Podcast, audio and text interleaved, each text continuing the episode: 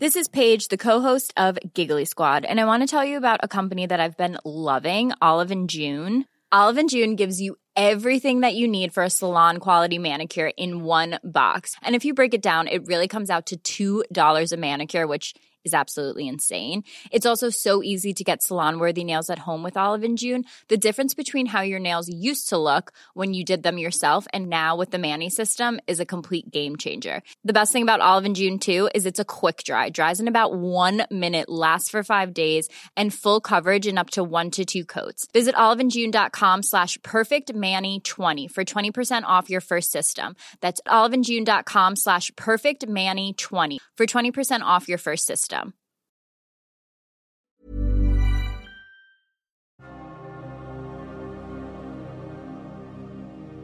Paghiwalay sa katawan.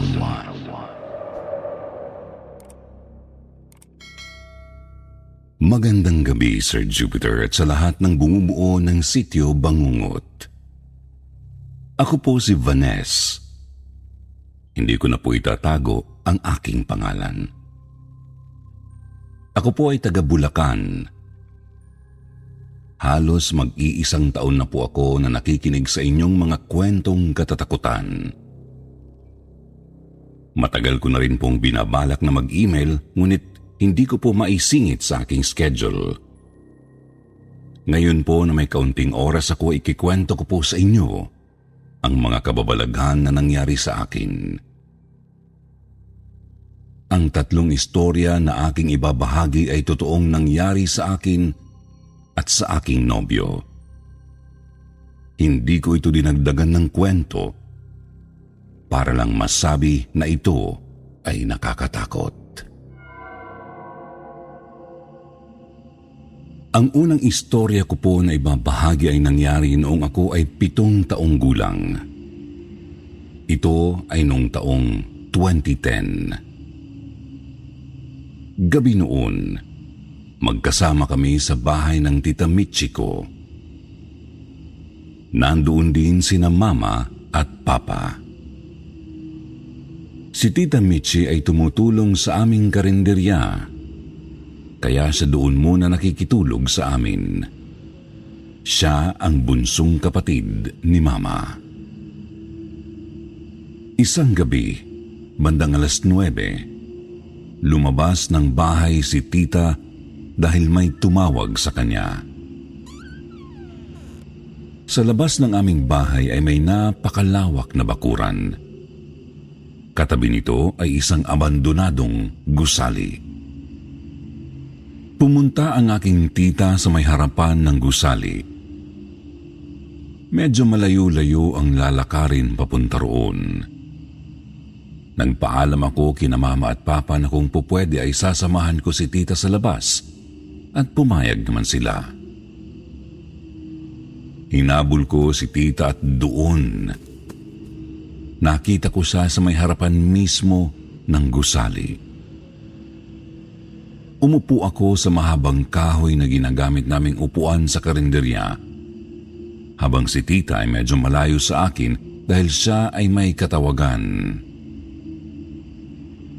Sa tapat ng gusali ay may parking space at sa mismong harapan nito naroon ang puno ng akasya. Sa tabi ng akasya ay kalsada na. Sir Jupiter, normal na gabi para sa akin ang gabing yun. Nang biglang may dumaan na kotse. Kulay silver ito. Dahil gabi noon, malakas ang ilaw ng kotse na tumama sa puno. Kitang-kita ko ang anino ng isang babae sa katawan ng puno. Hindi sa amin galing ang aninong yun dahil hindi naman kami tinamaan ng liwanag mula sa ilaw ng sasakyan. Sinubukan kong sarilinin ang nakita ko pero ilang mga kaibigan lang ang napagsabihan ko nito dahil ayokong isipin nila na nag-iimbento ako ng kwento dahil nga bata pa ako noon. Ang ikalawang istorya na aking ibabahagi ay nangyari noong ako ay grade 10, taong 2020. Isang hapon, nakauwi na ako galing eskwelahan. Katulad ng ibang estudyante na pagod mula sa klase, na mahinga ako sa kwarto. Ang aking kama ay nasa lapag lang at tapat nito ang TV. Nakatulog ako noon at paggising ko ay bandang alas 7 na ng gabi. Nanood ako ulit ng TV. Kasama ko sa bahay ang aking mga lolo at lola, ang aking papa at kapatid, at ang aking isang tita na kapatid ni papa. Paborito ko ang tita kong yun kung kaya hinihintay ko siyang umuwi sa bahay. Alas 8 ang uwi niya galing sa trabaho. Pasado alas 8 na noon at ako ay nanonood pa rin sa TV. Ang aking pwesto ay nakaupo sa pinakadulo ng kama at ang aking mukha ay tapat na tapat sa TV dahil malabo ang aking mata. Sir Jupiter, may paang umaapak sa kama. Nararamdaman ko ang paglubog ng kama na talagang may tumapak. Hindi ako lumingon sa pag-aakalang ang aking tita ay nakauwi na. Ngunit mga ilang segundo ang lumipas napansin kong walang kumakaluskos. Walang nagpapalit ng damit. Maya-maya ay tumingin ako at walang tao sa likod ko. Bigla akong tumayo at dali-daling tiningnan ng hagdan. Nagbapakasakaling bumaba ang tita ko o di kaya ay binibiro ako ng kapatid ko. Ngunit walang tao. Hindi pa rin nakakauwi ang tita ko.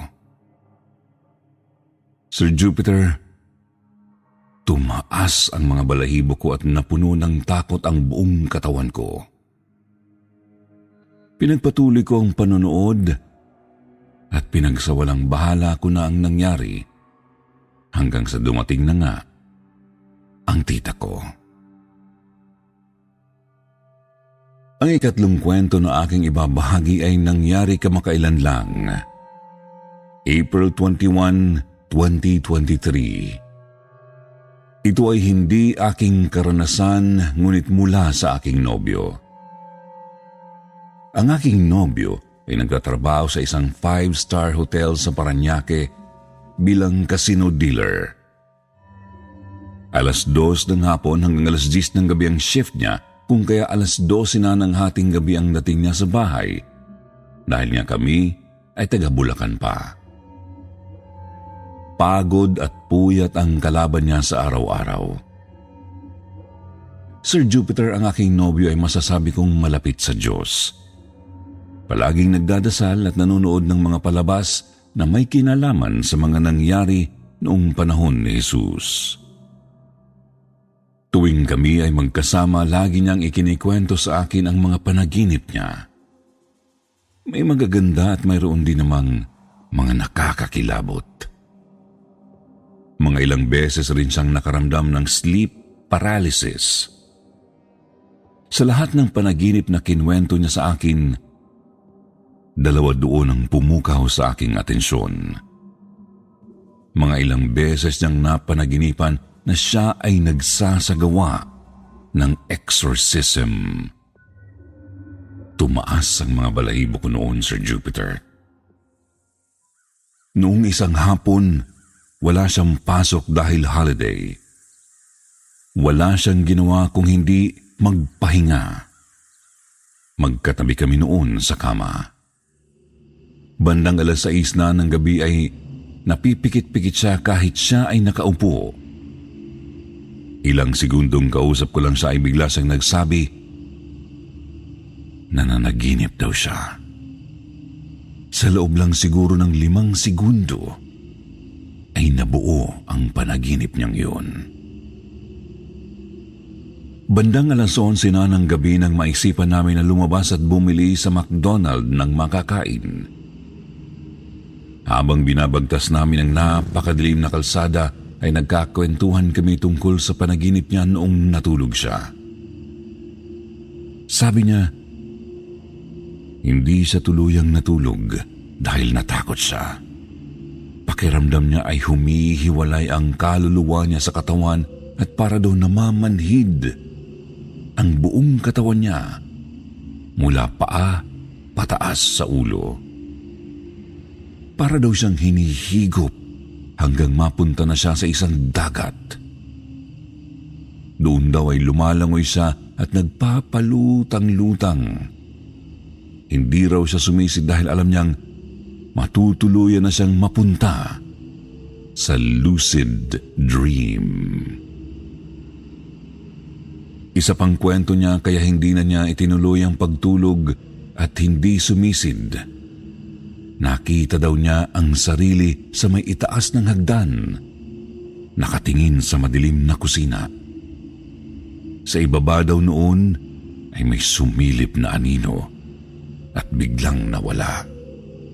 Sabi niya, baka raw isa itong trap habang kinikwento niya yun ay nagsisearch ako sa Google kung ano ang mararamdaman ng isang tao kapag siya ay nakaranas ng lucid dream.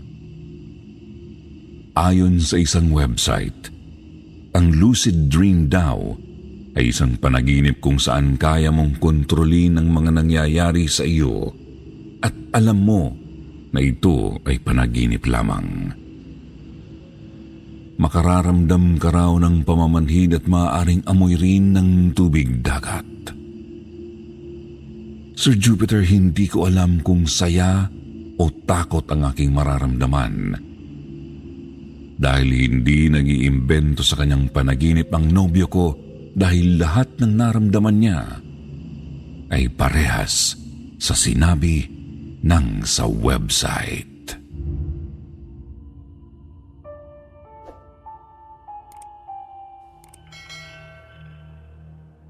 mga alaga ng diwata. Kumusta po kayo, Sir Jupiter? Ako po si Ari. Taga Cavite po kami pero tubong Bicol po ang lahi namin. Sampung taong gulang po ako noon nang umuwi kami sa Bicol dahil nawalan ng trabaho ang tatay ko. Inakala niya na hindi na kaming magkakapatid makakapag-aral, kaya umuwi na lang kami sa Bicol. Doon daw po kasi kahit walang pera, makakapag-aral kami. Malapit lang sa eskwelahan ang bahay ng tiyahin namin na kapatid ng nanay ko. Doon kami pansamantalang tumira. Dahil bata pa lang ako noon at nasa probinsya kami kapag naiihi po ako, lumalabas lang ako ng bahay. Mataas na lugar ang tinitirhan namin at ang mga kapitbahay namin ay nasa bandang ibaba naman. Ang banyo po kasi ay nakabukod sa bahay. Mga limang dipa ang layo nito. Dahil natatamad na akong dumiretso ng banyo isang gabi na maramdaman kong naiihi ako. Doon na po ako umihi sa bakuran. Antok na antok po ako noon. Pipikit-pikit pa ang mata ko. Akala ko ay nanaginip lang ako dahil nga tulog pa ang diwa ko. Habang ako ay nakaupo at umiihi, may dumaan sa harapan ko na isang hayop na puting-puti ang balahibo. Ang kapal at ang lambot. Mabagal lang siyang lumakad na parang napakahinhin niya. Diretso lang siyang naglakad sa harapan ko. Nang magising ang diwa ko, inisip ko kung totoo bang may nangyaring ganun? Sinundan ko pa ng tingin ang pinuntahan ng hayop na yun. Kitang Jewelry isn't a gift you give just once. It's a way to remind your loved one of a beautiful moment every time they see it. Blue Nile can help you find the gift that says how you feel and says it beautifully with expert guidance and a wide assortment of jewelry of the highest quality at the best price. Go to BlueNile.com and experience the convenience of shopping Blue Nile, the original online jeweler since 1999. That's BlueNile.com to find the perfect jewelry gift for any occasion. BlueNile.com. I'm Sandra, and I'm just the professional your small business was looking for. But you didn't hire me because you didn't use LinkedIn jobs. LinkedIn has professionals you can't find anywhere else, including those who aren't actively looking for a new job but might be open to the perfect role, like me. In a given month, over 70% of LinkedIn users don't visit other leading job sites. So if you're not looking on LinkedIn, you'll miss out on great candidates like Sandra. Start hiring professionals like a professional. Post your free job on linkedin.com/people today. Kita ko siyang dumiretso sa damuhan.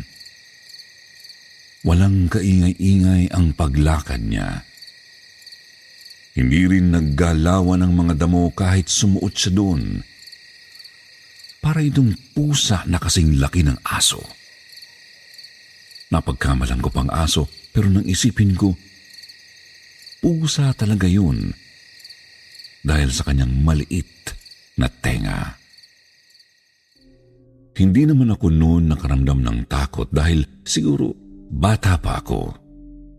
Hindi ko naman alam na kakaibang nilalang pala yun. Nalaman ko lang nung nakakwentuhan ko na ulit ang tiyahin ko na taga roon. Nakabalik na kami noon sa Cavite at dumalaw na lang sa amin.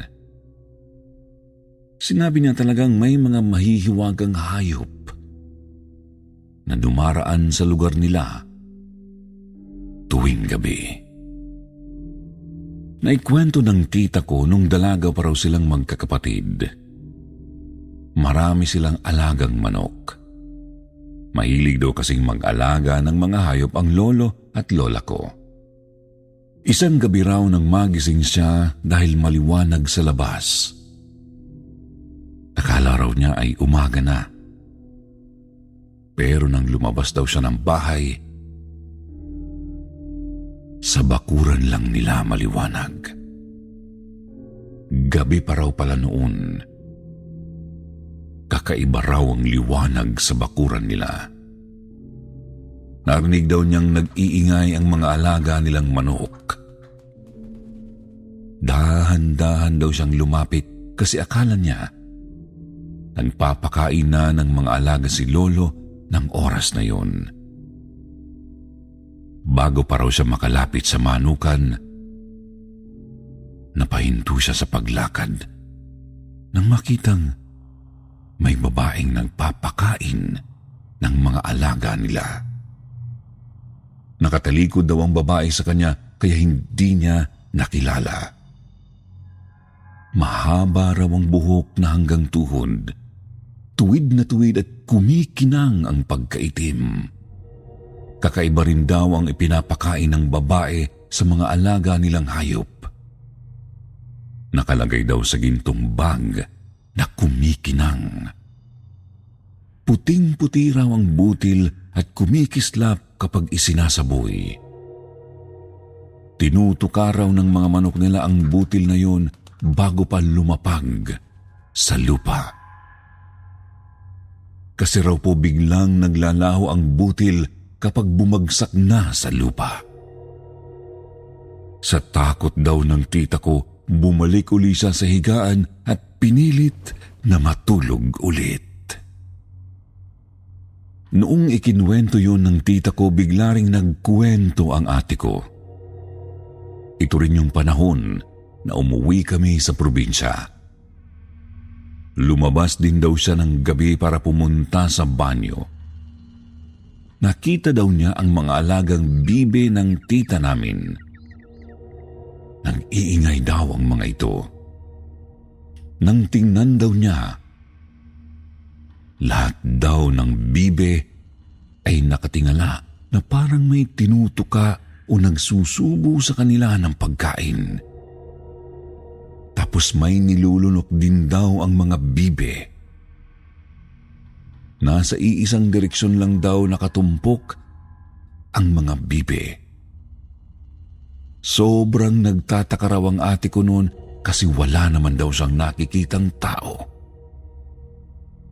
Pero parang nagkakagulo ang mga bibe kasi may nagpapakain sa kanila. Hindi na lang daw pinansin ng ate ko kasi akala niya noon ganoon lang talaga ang mga bibe. Dahil sa kwentuhang bibi na yon, Naalala tuloy ng tita ko ang kwento sa kanya ng asawa niya. Isang hapon daw, bigla na lang nawala ang mga alaga nilang bibe. Hindi daw niya alam kung saan hahanapin. Magpapakain na raw ang asawa niya pero kahit anong tawag niya ay hindi lumalapit ang mga bibe. Ang alaga po kasi nila ay hindi nakakulong dahil wala namang magdanakaw sa lugar nila. Lahat silang magkakapit-bahay ay magkakakilala at lahat sila ay may kanya-kanyang alagang hayop. Kaya hindi naman daw yun pag-iinteresan. Minsan pangaraw kapag may nakakakita na naliligaw ang alaga nila, ay ibinabalik ng kapitbahay. Pero ng oras daw na yun, wala talagang natirang bibe kahit isa. Mahigit sampu raw ang alaga nila noon. Hindi naman mag-aalisan lahat dahil may ilang inahin na nagsisipang itlog. Hinanap na raw ng tiyuhin ko pero hindi talaga nila makita. Hanggang sa hinayaan na lang daw nila. Nasa isip nila kung umalis ang bibe, tiyak babalik din ang mga ito. Papagabi na raw, tapos na siyang magapunan. Nagkakape ang tiyuhin ko sa labas ng bahay kasi inaantay pa rin niya na bumalik ang bibi nila. Maya-maya raw, narinig niyang may kumakaluskos sa may damuhan sa likod bahay nila. Agad daw itong tinakbo ng tiyuhin ko para tingnan. Nakita raw nito ang bibe na naglalakad pa uwi. Nakapila pa raw ang mga ito mula sa pinakamalaking barako hanggang sa pinakamaliit na sisiw. Binilang daw niya at hindi naman nagkulang. Busog na busog daw ang mga bibi at parang hirap pa sa paglakad dahil sa kabusugan. Pagdating daw sa kanila, naupo na lang ang mga bibi na parabang antok na antok sila.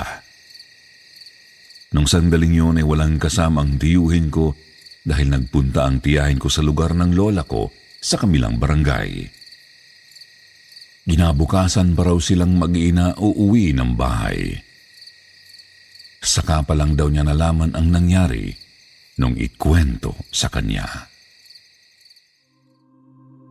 Ang sabi ng tita ko, mahiwaga daw talaga ang lugar nilang iyon. Kahit daw ang biyanan niya ay sinasabi yun.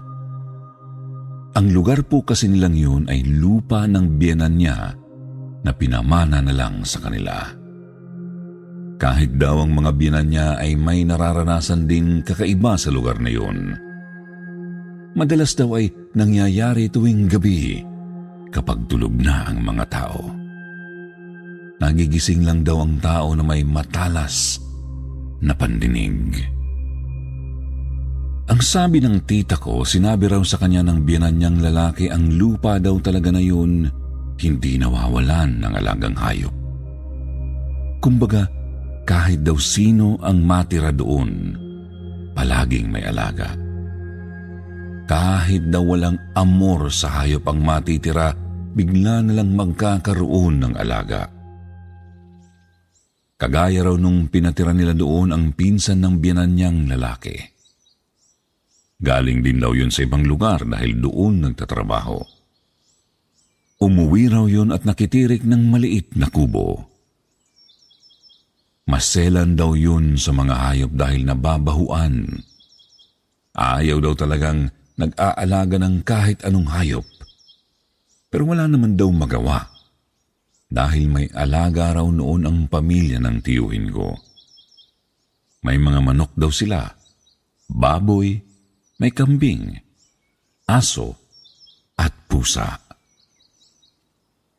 Palakaibigan daw ang pinsa ng biyanan ng tita ko.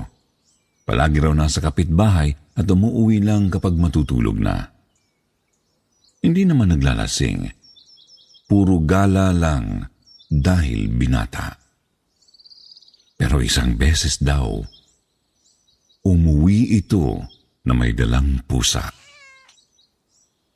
Napulot daw sa daan. Tatlong kulay ang balahibo ng pusa. Sobrang payat daw at isang ihip lang ng hangin, tutumba na. Sa awa daw nito ay pinapainom pa ng gatas. Bumili daw ng isang latang condensed milk at unti-unting tinitimpla para sa pusa. Tapos kinakausap pa raw yun palagi. Sinasabihan na magpalakas. Isang gabi raw, Umiiyak ang pusang yun kaya dali-daling hinanap niya. Nakita raw nitong nasa bakuran. Nagtataka raw kung paanong nakarating doon eh hindi raw yun gaanong makalakad dahil panay tumba kada hakbang. Nasa may pintuan lang daw ang pinsan ng biyanan ng tita ko habang tinitingnan ang pusa niya. Hindi raw ito makalapit dahil nakita raw na may babaeng nagpapakain doon sa pusa. Hinahaplos-haplos daw na parang hinihilot ang katawan.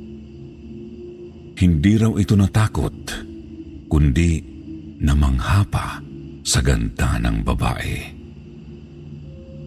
Maganda rin daw ang boses dahil kinakausap daw ang pusa niya at sinasabihang magpalakas dahil nasa mabuti na itong kamay.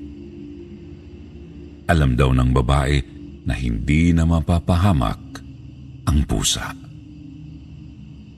Pagkatapos daw pakainin ng babae ang pusa, umalis na daw ang babae.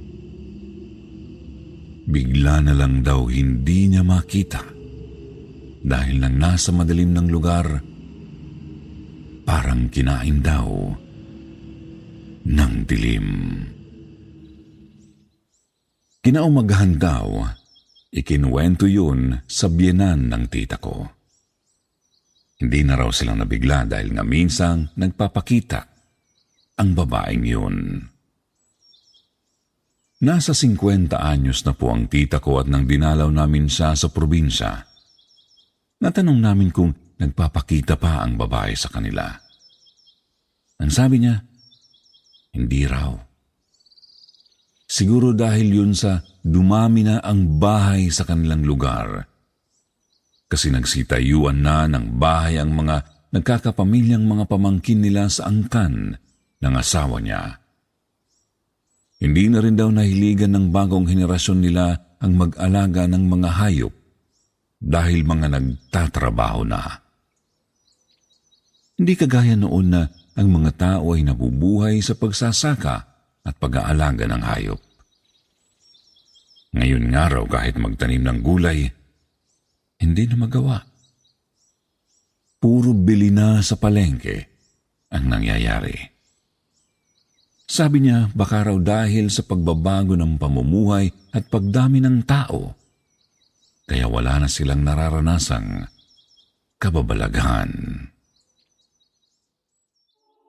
Hindi lang pala tao ang may bantay o gabay, pati pala hayop at lugar. May ganito rin ba kayong karanasan? Ito po ang kwento naming kamabalaghan. Naniniwala po akong diwata ang babaeng nakikita namin at alaga niya ang mga hayop. Natutuwa lang po talaga ako na ang mundo ay talagang mahiwaga at minsan ko nang naranasan ang kahiwagaan nito. Marami pong salamat Sir Jupiter at sa lahat ng bumubuo ng inyong channel. More power po sa inyong lahat.